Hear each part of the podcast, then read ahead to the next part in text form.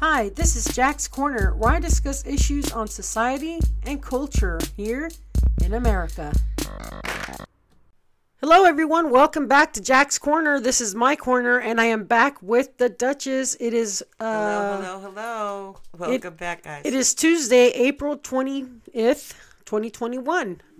Yay. Yay! We're getting through April. Actually, I'm going to take that back. It is four twenty. There you go. It is April 20th. Yay, 420. Woo, woo, woo. Yes, Yay. I got my We medicine finally today. got it legalized. Oh, my Yeah. God. Can you believe? It used to be considered a serious felony. I can't believe people used to do years in prison for Oh, marijuana. Absolutely, absolutely. Uh, there were people in Texas that were serving like life sentences. It was horrendous. It was really, We've come a long way. yeah. I don't know what um, what they're Still like more in to go. But yeah, I I don't know. I don't think we are legal in all of our states. Um, I think I don't know what the how many of our states now are legal. Last time I checked, we had probably 20, 28 states maybe that had legalized marijuana. Oh, I don't know the numbers I on don't it. know either. But um, anyway, let's getting moving on. Um, It's been quite a day. yeah, it's oh yeah yeah. Talking about, let's talk about the the Chauvin trial. All right, sounds good, Chauvin. Chauvin. Yes. And Veronica's been watching the news, but this is the officer that was involved in the the death of George Floyd. and here's what uh, the headlines read. Okay. The federal civil rights investigation into the death of George Floyd will continue, Attorney General Merrick Garland said in a statement, even though he said that, quote unquote, the jury in the state trial of Derek Chauvin has fulfilled its civic duty and rendered a verdict convicting him on all counts. So, And here's what the president of the United States said. If you'll, yeah, leave it there for me. It was a murder in full light of day. It was a murder in full light, Light of day. day. And you know, all of us knew that. He was on George Floyd's neck for over nine minutes. Come on now. Come on now. Really? Oh, there's no excuse for this. No, absolutely no. It's outrageous. And we've had a lot of demonstrators out here. So we'll drive by and you honk sometimes, you know, we put up the fists and because we support it. And um, yeah, if I weren't ill, you know, I'd be right out there. But anyway, we're here and this is our little corner, Jack's corner especially. So and like I said, we do talk about issues related to society and culture, and this is a big issue. think about it. The The Black Lives Matter movement was behind this uh, 100%. And for them to get justice in court is huge. Well, you know, I'm sure they had the ACLU, American Civil uh, Lawyers groups that are really pressing hard. ACLU is one of the best ones that comes to rescue on big cases like this because what they really do is they fight for the civil rights of people, and I believe that's their charter and how they were organized. Um, but at, at any rate, we're very happy that he was found guilty of murder. But our president, President Biden, quote, it was a murder in full light of day. Quote unquote. President Biden says of George Floyd's death. That's pretty profound, and I'm proud of him for coming to the, you know, front and center stage and making this announcement because there was a time I remember when we had Nixon, I remember when we had Reagan. You think any of this would have ever happened then? Oh, give me a break. Even with Clinton, who was a sympathizer of um, those of us that are mixed colors, and yeah. But anyway, so this is a new day, and thank God Trump is out of office. That was such a tragic, tragic, tragic thing for our country. What a shame, you know. It's like I thought Nixon was bad and Reagan, but oh come on, this was ridiculous. Donald Trump was our president. That was like the clown of the universe. Well, I'm not going to comment on Trump being president, but it Oh. was it was quite the show. He always had a lot to say on Twitter, and I miss seeing his tweets on Twitter because they would stir up they would stir up A lot of controversy between yeah, us. yeah. Yeah. So anyhow, Anyhow. So, did you want me to share this story about? Uh, Yes, but real quick, we're going to Yeah. talk about something that Veronica and I have been discussing. We both have this itch to travel and to get out and just get out. Get out of the Yeah, like home the rest of the world and from COVID, breathe right? and, and, and see see things. nature. See So- nature. I follow van lifers on YouTube and I see how people can live out of their vehicles. I've been watching conversions on SUVs where you can actually convert your SUV into a uh, a camping type off-grid SUV and I find that amazing because it's not that difficult. No, it's not. I remember back in the 60s and early 70s, people would buy the VW vans. They would do the same thing put um, a plywood piece and then a mattress, and it was really comfortable. Um, so that's what we used to do in the old days, but it was a pretty common thing, and we would travel in those state after state. I've traveled all over from California all the way to New York by car twice. Yeah, it's doable. When I lived out of my SUV, I ended up taking a road trip to Portland, Oregon, and back, and I accomplished the trip within two days. How did you like it? How did you like the travel? Was it too much or was it okay? It was okay because you know I once held a commercial driver's license, a Class A license, so I drove a Right. big semi truck at one time Right. for one year, Right. and I was used to those long road trips. Yeah, I remember you telling So, me. And all uh, those controls you had to deal with. Yeah. Yeah, so uh, I find it not that difficult. I could see me doing most of the driving, which is fine with me. Oh, I, I But- don't mind driving. But I, I love the freedom of it. When I did live out of my blue SUV, who I called Blue, Yeah. um, Oh, retired love now, Blue, gone yeah. to a junkyard somewhere. But I had a mattress in that car, a twin size little mattress from IKEA. I It was had really cool. Everything I needed, a live out of cooler. It. it was amazing. I had my dogs with me, Yep. and we mostly stayed by the beach. yeah, can and you imagine? uh, they it would was open up the uh, back it was beautiful. and they could literally be sleeping on I their I um, won't forget those right moments there. ever. I treasure them because I, I miss my dogs. They're no longer with me, but uh, Right. uh, a really good sense of freedom. So I think that's something we want to venture off into, and we're going to be looking into as I continue watching these um, SUV conversion videos on YouTube. I got some ideas already, and I discussed them with Veronica today. And I think we're going to probably get started on the project sometime very soon, and we'll do a video. If we decide to head out and do a road trip, we're going to definitely do a video of that so you guys are with us. That's why we keep reminding you to subscribe to our YouTube channel, Museum Americana.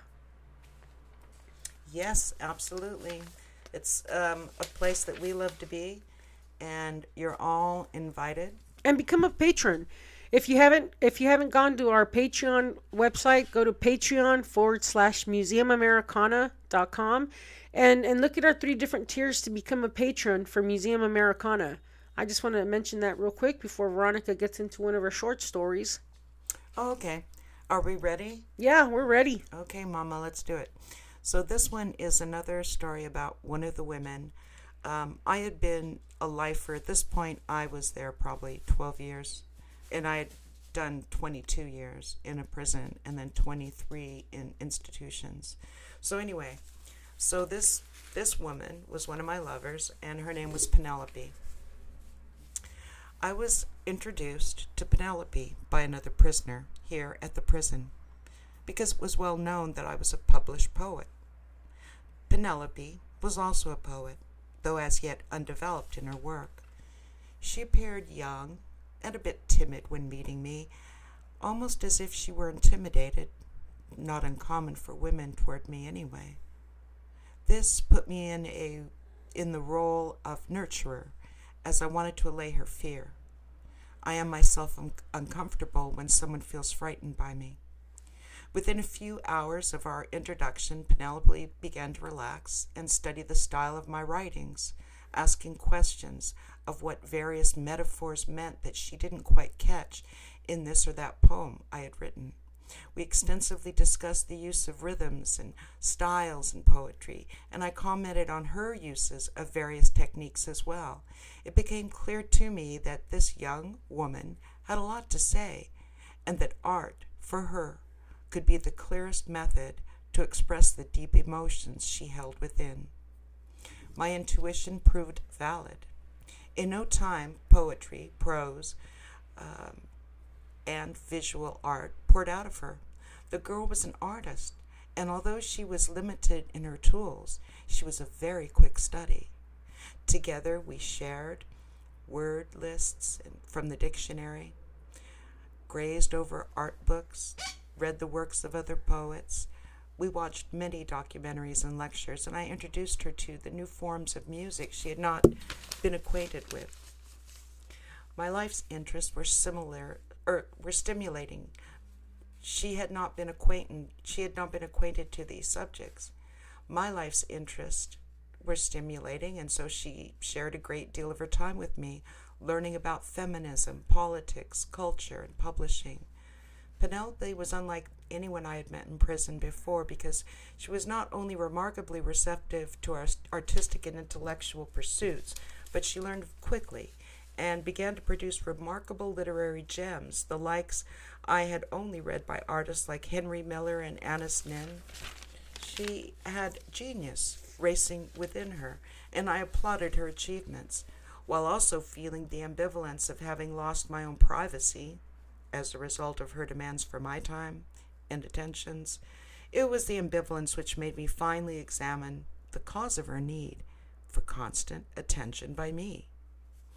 Penelope came from a family that was so devastatingly injurious that even today I can hardly conceive of its reality.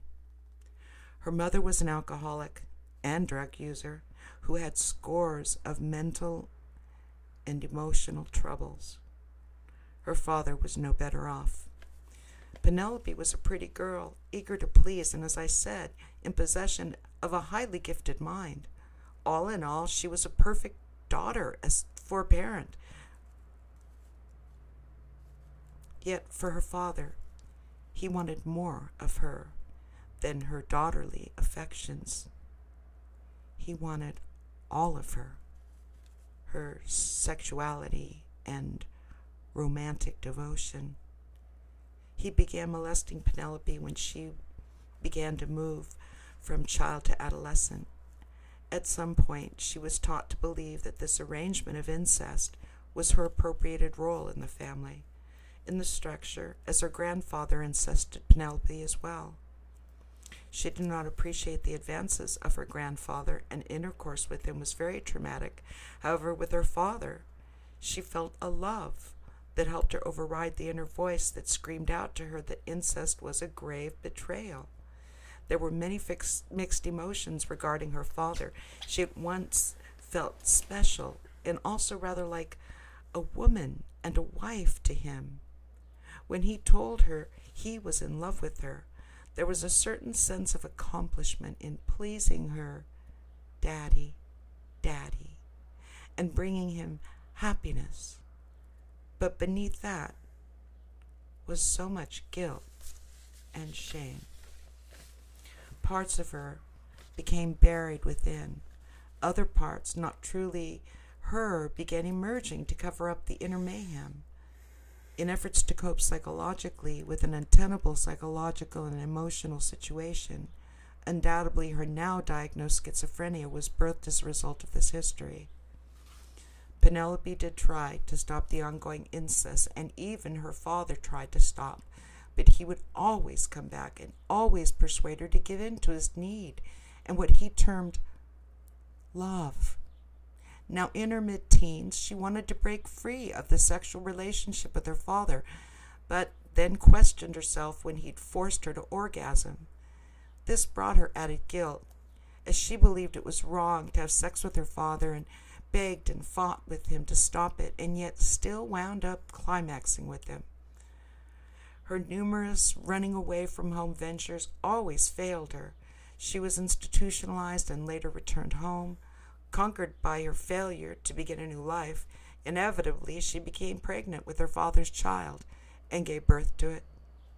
She adored the baby, but her home life was intolerable. Her remedy was little better. She involved herself with an abusive lesbian lover who, by her emotional inconsistency, pushed deep triggers of insecurity in Penelope. Violent explosions between the two escalated until until Penelope lost control and stabbed the woman, severe enough to frighten her out of the relationship. This quickly led to Penelope giving her child to her family to raise while she escaped the situation via alcohol and drugs. Meanwhile, her schizophrenia interfered with her cultivations of friendships, and she eventually landed in a mental institution. Finally, she graduated to becoming a bag lady, living in the alley and foraging for food in trash cans while panhandling money to buy alcohol. Her mental aberrations intensified as she battled against the harshities of backstreet living in crates and boxes. There were the weather elements to stave off as well as the severe rats, sewer rats, which complete, competed with her for warmth and food.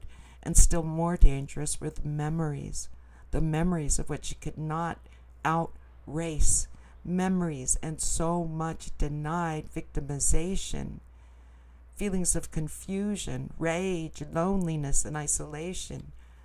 A woman who frequented a local bar, she did, uh, Penelope, had been on a drug and alcohol binge for literally a year and a half. Her once lithe and youthful figure began to show the wear and tear of her hard life. The two women quickly grew intimate, spending a few days together at a nearby hotel. When Martha, her new woman, grew restless to go back to bar hopping without Penelope. The one time friendship went awry. Penelope, who was already terrorized by intimacy and betrayal, was set off all the more so by the festerings of her long now standing mental illness. With Martha's desire for departure, Penelope's insecurities blotted out all her sensibilities, erupting into a murderous rage. She attacked Martha in the motel room, grabbing her from behind, causing them both to fall to the floor where Penelope beat her into unconsciousness and later death. Once her energy was expelled, her mental faculties resumed temporarily, long enough to establish she had lost control and severely hurt Martha, perhaps irretrievably. The latter awareness was quickly vanquished. Her mind could not tolerate that perception. Penelope had to take it all back. She talked apologetically to Martha and wept for her to forgive her.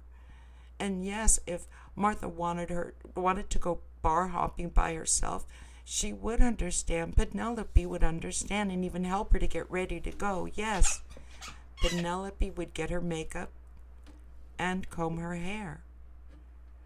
And for some time, Penelope did just that combed dead Martha's hair and reapplied dead Martha's makeup, disregarding that Martha was quite dead. As the hours passed and the bars throughout the city were closing, Penelope laid beside Martha's lifeless body, holding her close and telling her how she never wanted to hurt her. The following evening, Penelope wandered into the streets for hours, returning to the motel room to find detectives interrogating the neighbors. Penelope strode to one of the policemen and made her confession in half incoherent statements. She later pled guilty to second degree murder and was sentenced to approximately 15 years.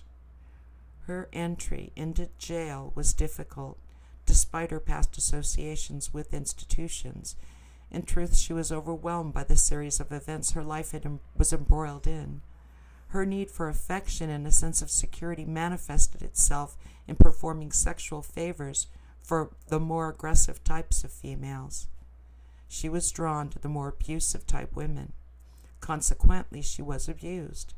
She was considered a slut, a punk by her peers in the mix as they perceived her remarkable propensity to please others as a basic lust motive, when in fact it had little to do with sexual passion, as she was non orgasmic at this time and merely fake climaxes during these encounters.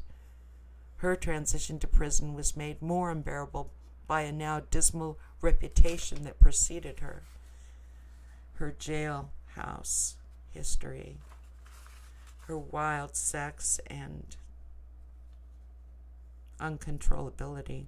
Again, she was driven, driven to repeat the tragic mistakes of the past. When she established an interest with another, she felt drawn to win that person's love, and to take that meant uh, giving of a sexual favor. Often she pursued three women at the same time, engaging in sexual relationships from room to room to room, with quite a few of her conquests simultaneously. She kept each partner in the dark about the others she was involved with. For her, it was not a bad deception, but a thing she could not emotionally stop. Her neediness for affection drove her relentlessly. Of course, when I met her during her entry into the prison, I did not know these things yet. Over the course of time, I picked up cues that she had behaviors that were unusual, but I was not so drawn into a relationship with her.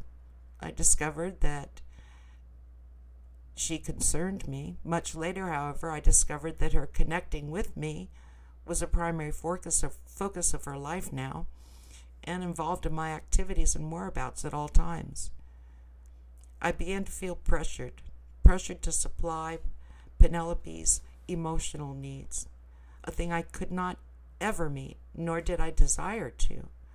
I was comfortable with a moderate friendship, and although I took great efforts to convey this to her, Penelope could not understand the boundaries I had set up, and she rebelled with ferocity. She explained she was in love with me and dedicated to our relationship, and that I resisted her, proved to her that that I had only betrayed her, and so she became violent, and I would restrain her at such times. Given my years in prison, I took these outbursts as a danger signal. Rightfully so. Something that I was not unfamiliar with, as such violence had often enough erupted around me that I was not too fear struck to respond. As the months passed, she continued her studies with me and developed her art with me. Her outbursts remained a constant, as did her sexual conquests. She was growing more desperate and more driven to possess me. I mean, possess. P O S S E S in big letters. She explained her feelings toward me. I was astonished, as they were so entrenched in a power exchange that I was overwhelmed with the notion of it. It was a groupie mentality. She exalted me in her mind as if I were a celebrity, and she was my devoted fan. Apparently, my crime and its notoriety created a mystique to her that gave her a sense of protection in the prison if she was associated with me. Well, that hadn't been too uncommon. In all the years I had been there, I noticed this was a common thing, actually, very much so.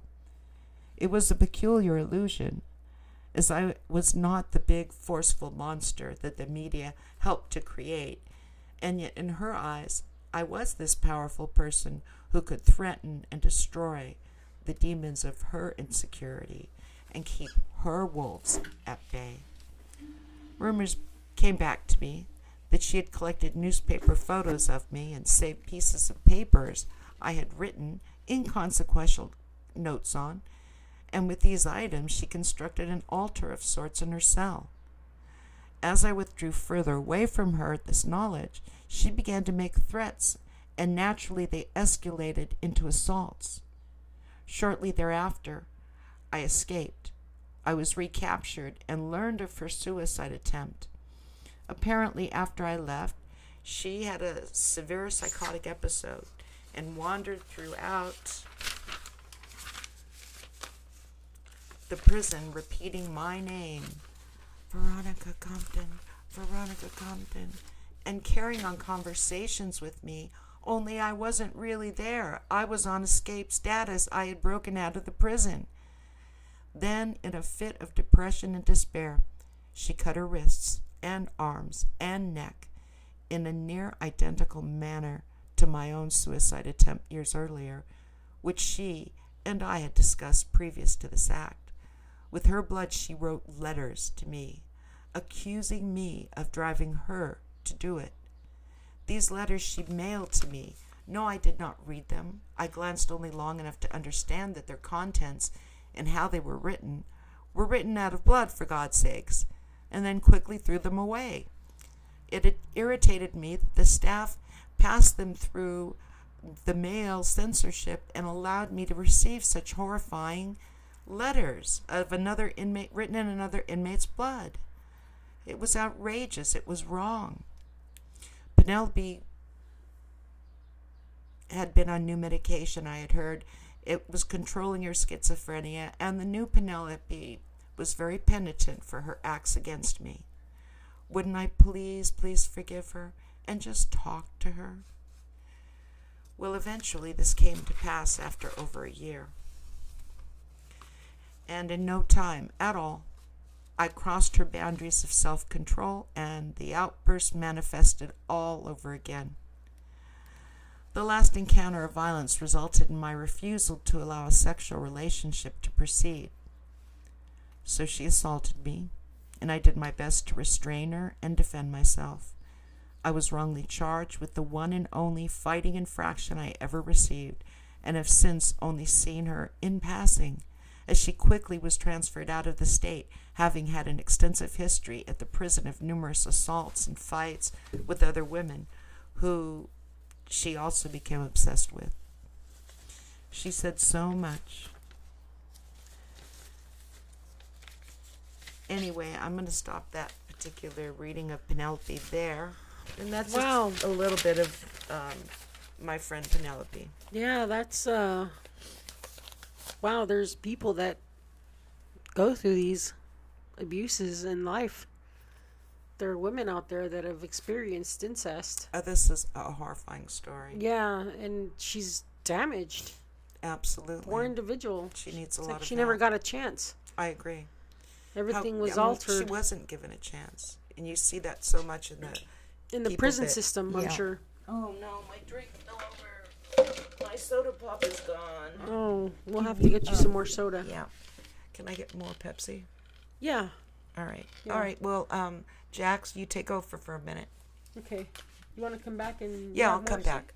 Okay. Well, here I am. Uh, I've been doing better. I celebrated my 50th birthday with my family, with my brothers and sisters, all except for one brother because he couldn't make it. And there's eight of us kids in the family, so it was really nice to spend it with my mom and dad, who I still have, my mom and dad, which is really cool.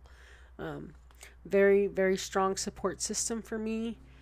They've definitely gotten better over the years. Um, I didn't end up switching my meds because I have been feeling a little better and I don't want to make an abrupt change when it may not be necessary. So, uh, my depression is okay. It's not as bad as it was there for a while. It's it's okay. It's okay. I'm taking it one day at a time and uh, Today being 420, which is a very big day for cannabis users. I ended up going to the holistic shop and purchased my cannabis for my medicine. And I didn't have it for a few days there, so having it is very nice. It is uh, effective for me. It does what my medicine can't do.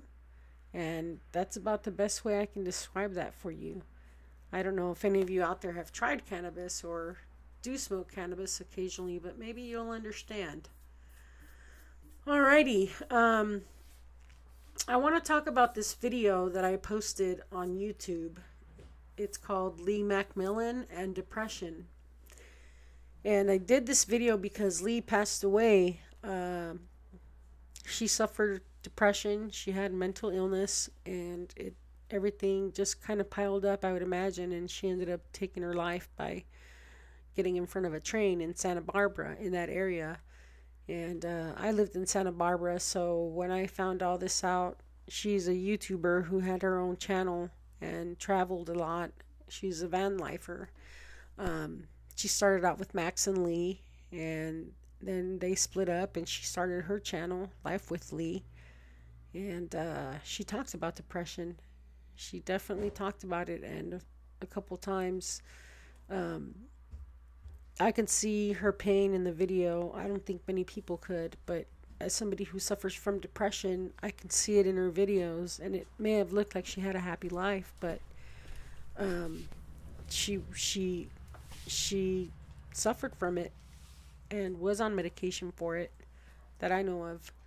But uh yeah, um she's to be missed. I'm to miss her content definitely. So uh yeah, I am doing a lot better. Uh things are good. We're trying to get our art out there. So as far as the video that I posted on Lee, I want to mention real quick that I never expected to get over like a hundred, even 200 views. That video is past 500 views and has 34, I think, yeah, like 34 likes, 34 thumbs up, and that's great. So if you guys are interested, please watch the video. It was posted. It was posted a couple weeks ago, maybe like one and a half, two weeks ago. But it's called Lee Macmillan and Depression. You can find it on our YouTube channel, Museum Americana, on Museum Diaries. Thank you. That's great. Welcome back. You got your soda. yes. tastes much better. Oh, okay. So Penelope, you would probably come across people like this in prison. Well, Penelope was extraordinary because um, I told her she'd become my lover. Um, she really had this obsession for me. And, uh, you know, I kept pushing her away. And she was an attractive woman. And I said, Look, you're really not my type. And I'm sorry. And uh, she, you know, she was very smart, um, but she had a lot of emotional issues. And, you know, I just didn't think she was mature enough to be with someone like me, and I was very mature.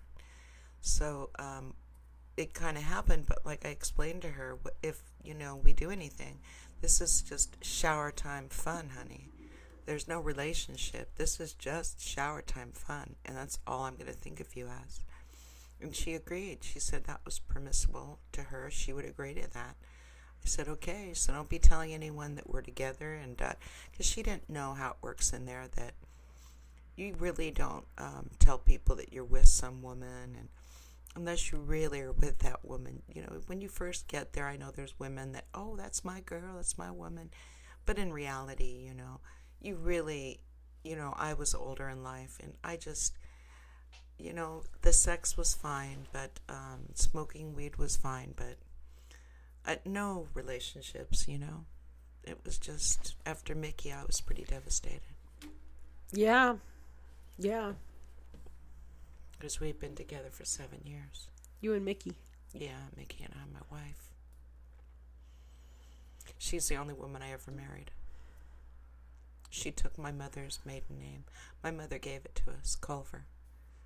Some of my works are under Verlin Culver, and uh, that was in the years I was with Mickey primarily. And that was before, of course, she got out. Before it was before I met Penelope, so uh, Mickey had finally gotten out, and she was determined to come right back to be with me. She did. So she had done two and a half years with me. She got kicked out of the prison. She said, "I'm coming right back for you, Veronica. Don't go anywhere. Don't get any other woman." And I'd be more than happy, but I didn't want her having to come back. But she did. She was back within a few weeks, and um, a new Wow. charge, a new charge, and then she wound up doing um, over two years in maximum security with me. I think we did probably six years together in maximum security, and we did a year and a half in isolation. Out of my Wow, eight that's quite years, some time. she put herself there to be with me. That was pretty stand up.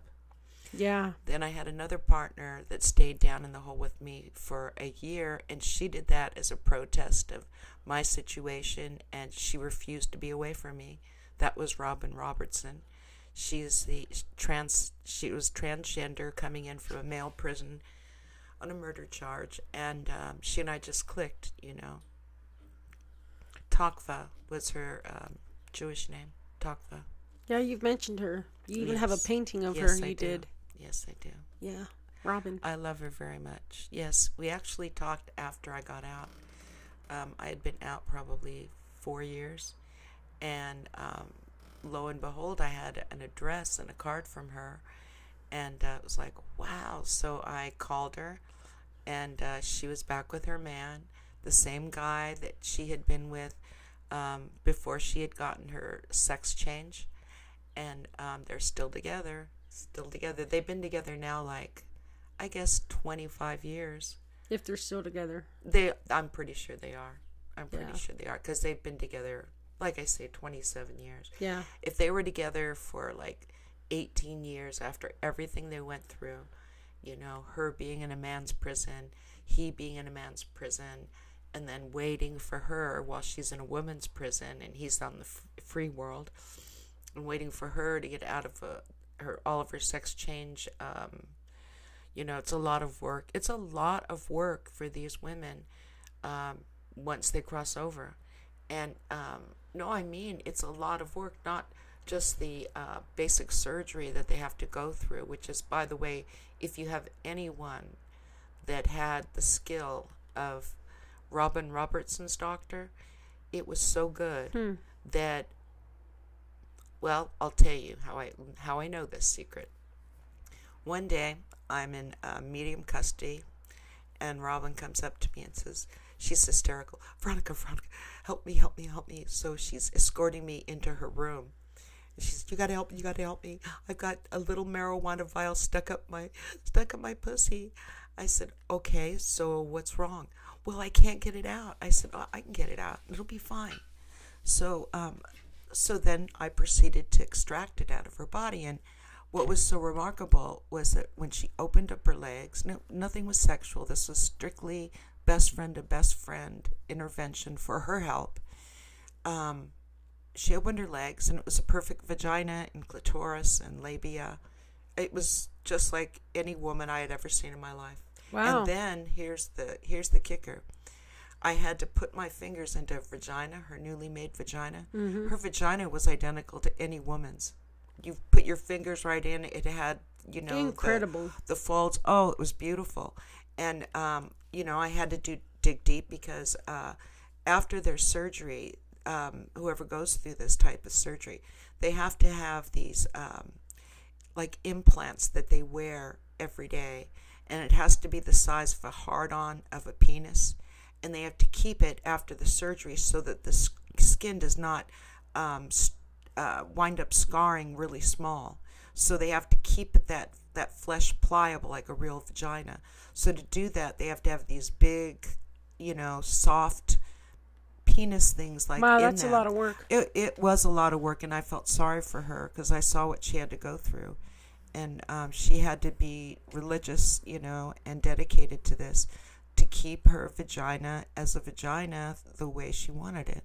Right. So I felt bad for her about all that extra work, and I don't know how many years she did it, but I would say that I know of she was doing it for a good two years, two years in the prison, and uh, oh, it was a beautiful. It was beautiful to me because she was so happy. She was finally feeling free, you know, and she her body looked the way it was supposed to, and she was just, you know, a very wonderful, out and loud woman that was six foot two, and oh, it was just had these great, great breasts from her hormone treatments and these little hips and long, long legs, and um,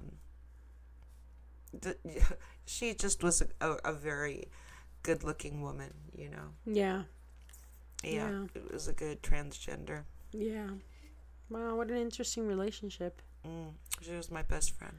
Yeah. One of my few in my life. But anyway, so I think that we covered enough for today, my love. Yeah, I think so too. Okay. Well, you guys, thank you for listening. And like I Yes, thank said before, check us. us out on YouTube, Museum Americana. Thank you guys for listening. We will see you soon. We'll see you in about a week or so. Talk to you Peace then. Bye.